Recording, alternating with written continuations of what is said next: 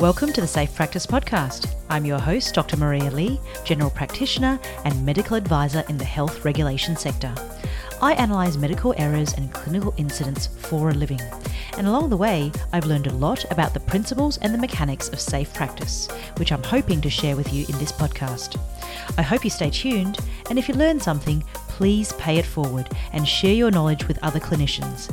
That way, pod by pod, we can build a safer healthcare system together. Of course, the content and opinions expressed in this podcast are entirely my own and are not the views of any of the organisations or bodies with which I am affiliated. So, without further ado, let's get stuck into some safe practice. Hello, hello, and welcome to another episode of the Safe Practice Podcast.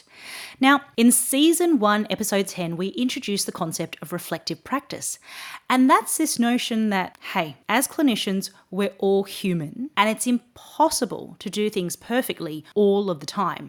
So, in this context, reflective practice is the acknowledgement that when something doesn't go to plan, it's important we reflect on what happened and we adjust our future practice to ensure that the same error is less likely to occur again in future. But theory is always richer when it's grounded in practice. And so today I have with me a fellow general practitioner, Dr. Samantha Saling, to discuss a few examples of reflective practice in action. Hi, Sam. Thank you for joining me on this episode of the podcast. Hey, Maria. Thanks for having me. So, Sam, can you tell us a little bit about yourself? Yeah, I'm a GP. I work in Sydney and I focus on skin and women's health. So, we have two clinical scenarios that have been de identified and modified to protect the innocent. And we're going to run through these to illustrate some critical principles of reflective practice. So, I'm going to start with the first scenario. A father brings his child in to see their GP for that child's routine 12 month vaccines. The procedure goes smoothly, but immediately after administering the vaccines, the GP realizes that she accidentally administered the 6 month vaccines instead of the 12 month vaccines. This GP was an experienced general practitioner who had given childhood vaccinations for many years and had never made such an error before. She couldn't actually explain how this had happened, and she was mortified by her error. She immediately informed the father of the child of her mistake, acknowledged full responsibility for the error, and apologised profusely. Then, seeing that the father was quite upset, and understandably so, the GP immediately rang up the public health unit in front of the child's father and requested to speak to the immunisation nurse on call and confirmed in front of the dad that the child would not be harmed by the additional vaccine doses and also confirmed the appropriate subsequent interval at which to give the 12 month vaccines. Now, this GP did this not because she thought that giving the six month vaccines would actually harm the child, because obviously the same child had had the six month old vaccines six months earlier. She did it because she knew that, in light of her error, simply her reassuring the father that all would be okay would probably not carry as much weight as if she had rang someone in a position of authority and had them deliver the same message. Now, what happened afterwards? The fee for the consultation was waived. Afterwards, the GP sat down and reflected on what happened. And she had a look at the vaccine fridge and realised that there was no particular order to the way the childhood vaccinations were stored. So, what she did was she disclosed the incident to her practice manager, and together they reorganised the vaccine fridge so that the vaccines for each age group were assigned their own shelf and their own clearly labelled sign. The GP then reflected on how she could avoid a similar error in future and she's since implemented a system where even if they are her own long term patients, she still makes now a habit of reading out the child's age in front of the parents so as to have a second checkpoint. She also now has the childhood vaccination schedule stuck to her wall so that every time she gives a childhood vaccination, she reads out the age of the child, the exact vaccines according to the chart on the wall, and then cross checks it with the vials of vaccines in front of her. Since adopting this system, she hasn't made another error since.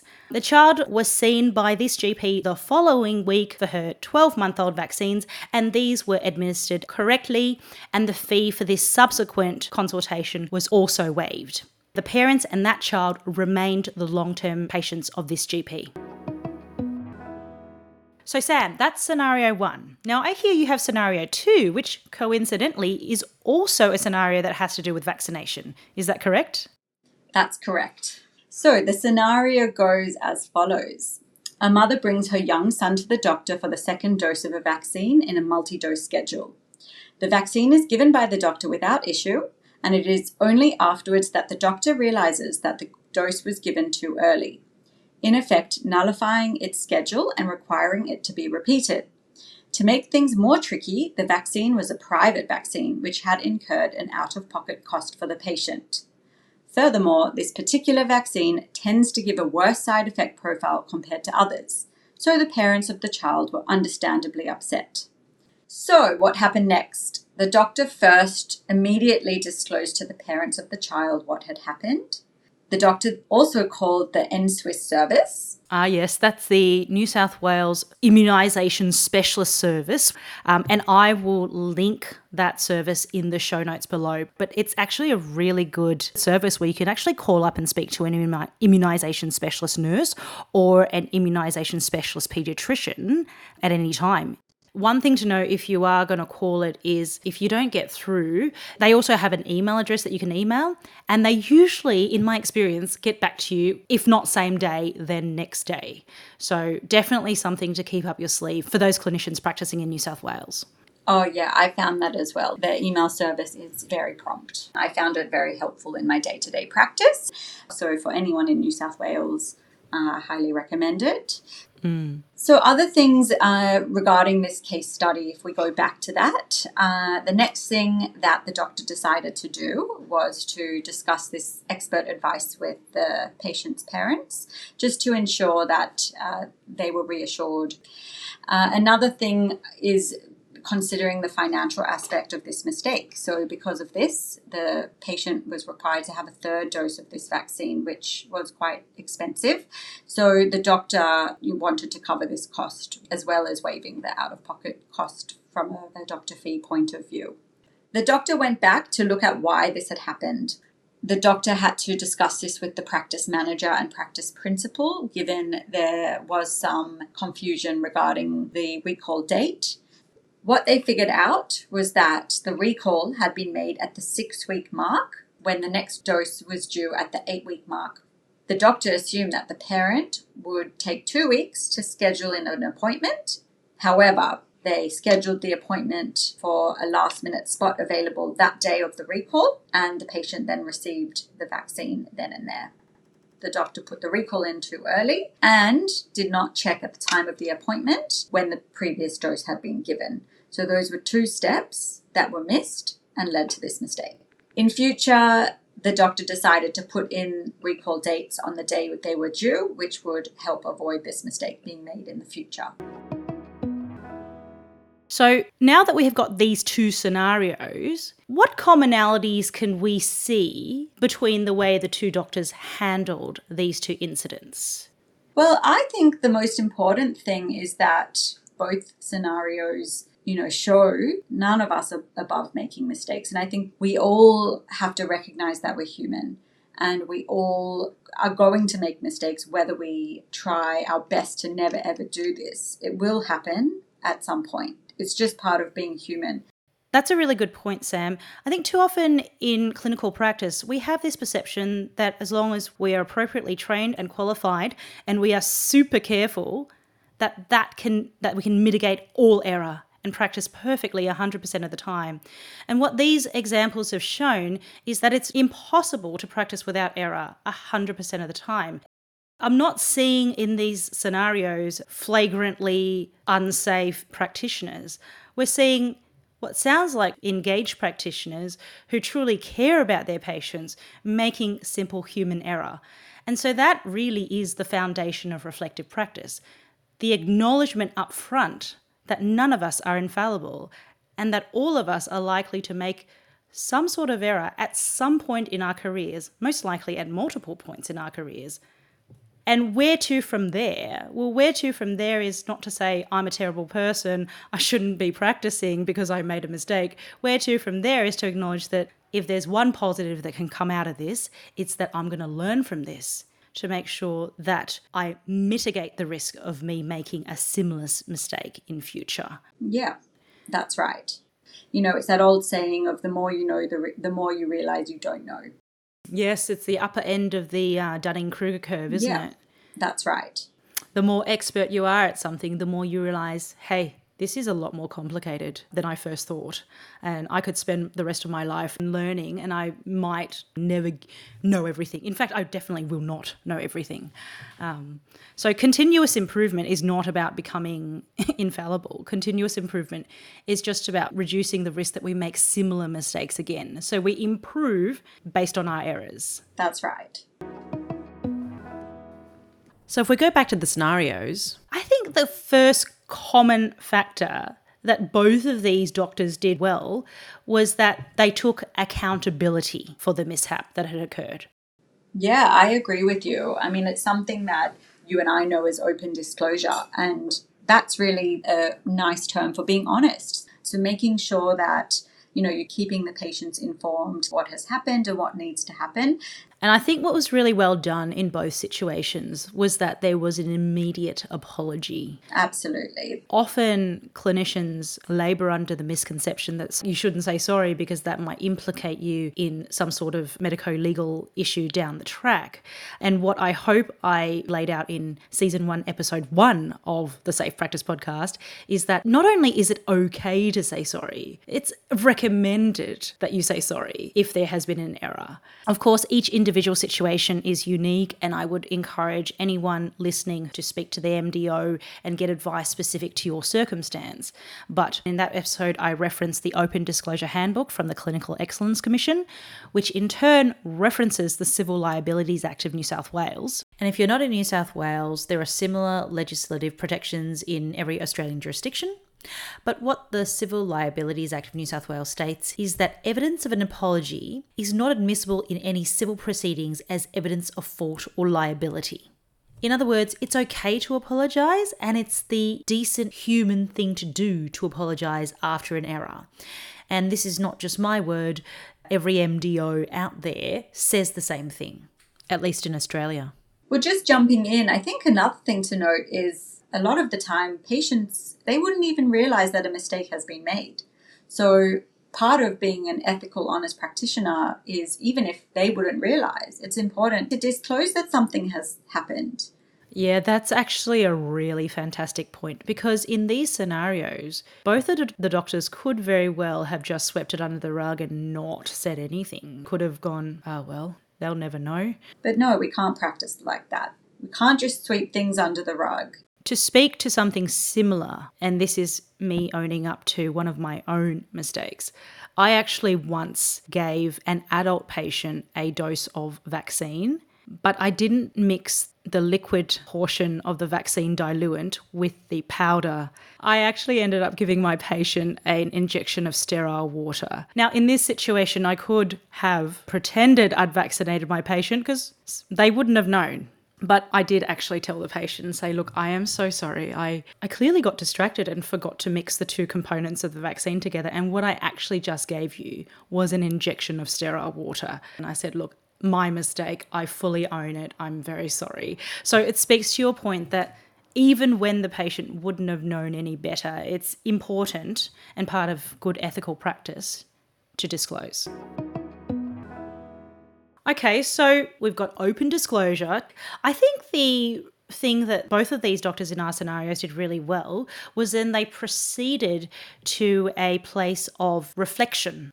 Reflection is not always a solo activity. Both of these doctors went to a decision maker in their practice and involved that person in the reflection process. It wasn't just a matter of what can I identify that I can do better. It was, hey, have a look at this mistake I made. What can you tell me about how I can do better? So involving another brain in the process. Yeah, that's why I suppose peer reflection and peer support groups uh, in the health profession, it's so useful to be part of one, uh, whether it be practice meetings or just catching up with like minded colleagues in similar positions the way we do. Um, I think that's a really helpful way to make reflective practice part of your regular routine. So, connecting with others and discussing that often can create some support. So, it might be a case of you think you're telling this person something totally dumb and something that no one else would ever do. And that person might turn around and say, Hey, I did that too. It was mortifying. I'm so glad you told me. Now I feel like I can tell you. And then there can be a, a process of mutual support and mutual reflection. Yeah, I found that very commonly in the GP community, and I'm sure it happens among all health professionals. We all go through the same uh, situations, so I think it's an important way to connect and reflect. Look, uh, this is not us saying when you reflect, you must involve a second um, person. Mm. Um, but it's just to say that do not be afraid of involving another brain or another several brains because we all have our blind spots. So I could come up with points A, B, and C to improve my practice. But then if I had a chat to, say, you, or actually I took it to an M&M meeting. Now, not saying there's M&M meetings in general practice, but we certainly have practice meetings the other people in the room might say, look, great job identifying A, B, and C, but what about E and F and G? And I might not have considered E, F, and G. So, not saying you have to involve another person in your reflection, but when you do, sometimes you broaden your learnings. Oh, I completely agree with you there. Obviously, de identified and keeping the patient's privacy, but when we discuss cases, we learn from each other.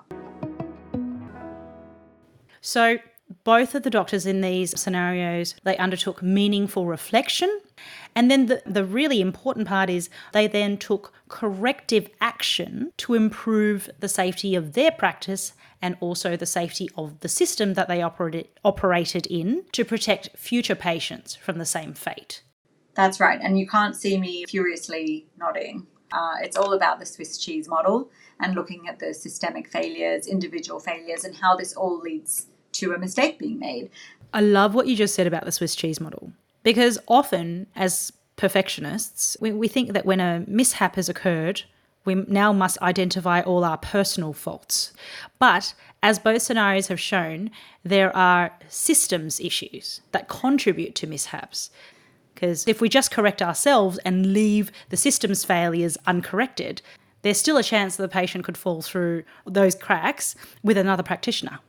So, in a nutshell, reflect on our own deficiencies and improve on those, but also during the reflective process, venture outside yourself and have a look at what happened in the system. That could also be escalating to our medical admin friends and other bodies. Do you have an example? So, for example, I remember when I was a junior doctor in the hospital system, things would happen because of staffing not being ideal, uh, equipment being missing when you needed it, mm. just things that potentially the governance committees weren't aware of. So it's really important to actually discuss this with them, bring up your concerns, and give them the opportunity to reflect on how to make systems better. Mm. It's never going to change if we don't actually bring these issues to attention of those that can actually create wider change. So, in summary, we've seen a few principles that have been adopted by both of these doctors that really sit well in this reflective practice framework, and that is taking accountability, engaging in open disclosure, conducting meaningful reflection in the aftermath of the incident, adjusting their practice going forwards, and taking corrective action to protect future patients. And when we talk about taking corrective action, this applies both to the individual domain, but also addressing any gaps in the system that may have contributed to this incident happening. And the upshot of all of this hard work in terms of reflective practice is that the same incident is much more unlikely to be repeated again in future. And that improves safety for future patients. So, that, in a rather long winded nutshell, is the crux of reflective practice. Um, and Sam, we have been keeping a little bit of a secret, haven't we, this whole episode? Yes, we have. And what's that secret? Okay, so we can reveal that the GP in example one was Maria. That was me, yes. Yes, and the GP in example two was me. So, this is something that happens to all of us. No matter how long you've been working in the field, mistakes happen. Absolutely. So I was the doctor who gave six month old vaccines to the 12 month old patient. Uh, the patient was my long term patient. That's the embarrassing bit. I can't say that they walked in off the street and I didn't know them. And I would love to say that that happened in my first week of being a registrar, but it wasn't. I was very deep into my career. I had done this a million times before. So, to your point, Sam, you can be experienced, know what you're doing, and you still can't be infallible and practice without error 100% of the time. We're human and this happens to all of us. So, uh, if there's one message that we can get across today, is that okay to make a mistake. It's how you deal with it that matters. There's this TED talk that I was watching a while ago. I think it was called Doctors Make Mistakes. Can we talk about that? It was a senior emergency physician, and he got up on the TED stage and basically told the audience multiple stories of how he missed critical pieces of information in patient assessment, which led to patient harm. And something he said really stuck with me. He said, The one thing that we never want to hear from our colleagues when we turn up for a shift is do you remember patient X? Because do you remember patient X usually is followed by, well, they're back and they're worse. So he said for an emergency physician, turning up to work and having someone tap you on the shoulder and say, Do you remember Joe Bloggs? is a really horrifying way to start your shift. The way he rounded off his TED talk is he said, I'm imperfect. We all are.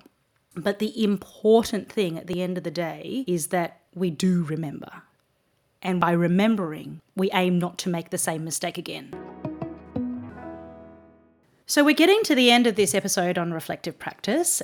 I guess if I was to sum up this episode in a nutshell, it's to say no matter how qualified, experienced, or careful we are, no human is infallible, and as clinicians, we are human. So Reflective practice acknowledges this fact. Reflective practice does not ask for perfection. Instead, it asks us to learn from our mistakes and take corrective action to prevent similar mistakes from being repeated. Yeah, that's right. As you said, it's all about reflecting on events that lead to mistakes and how we can correct these. No one goes into medicine to do any harm. We all are here to make our patients' lives better. So if mistakes are made, the question is what are we going to do to fix it? It's about how you manage it that that makes the difference. I'm going to round off with a quote because I'm just corny that way. Um, there's this excellent quote by Henry Ford, and it's this The only real mistake is the one from which we learn nothing. And I think that is what reflective practice is all about. Well, I think that we've reached the end of this episode. Sam, I just wanted to thank you so much for giving me your time and your expertise and also your vulnerability. I think our listeners will really connect with the messages that you've been able to share with us today. Thank you for coming. No, thank you for having me. And same goes to you. I think it's really uh, helpful to connect with someone so like minded and making such a big impact in this space. So thanks for having me. And that's the end of another episode of the Safe Practice Podcast. Now, at this point, I'm going to ask you a favour. If you found the information in this episode helpful, please share it with your colleagues because the more clinicians that know about these principles of safe practice, the better it is for all of us, whether we are practitioners of the health system or, as we all inevitably become, consumers of the healthcare system. So that's it from me today. I'm Dr. Maria Lee, and this is Dr. Samantha Saling. Until next time, stay safe.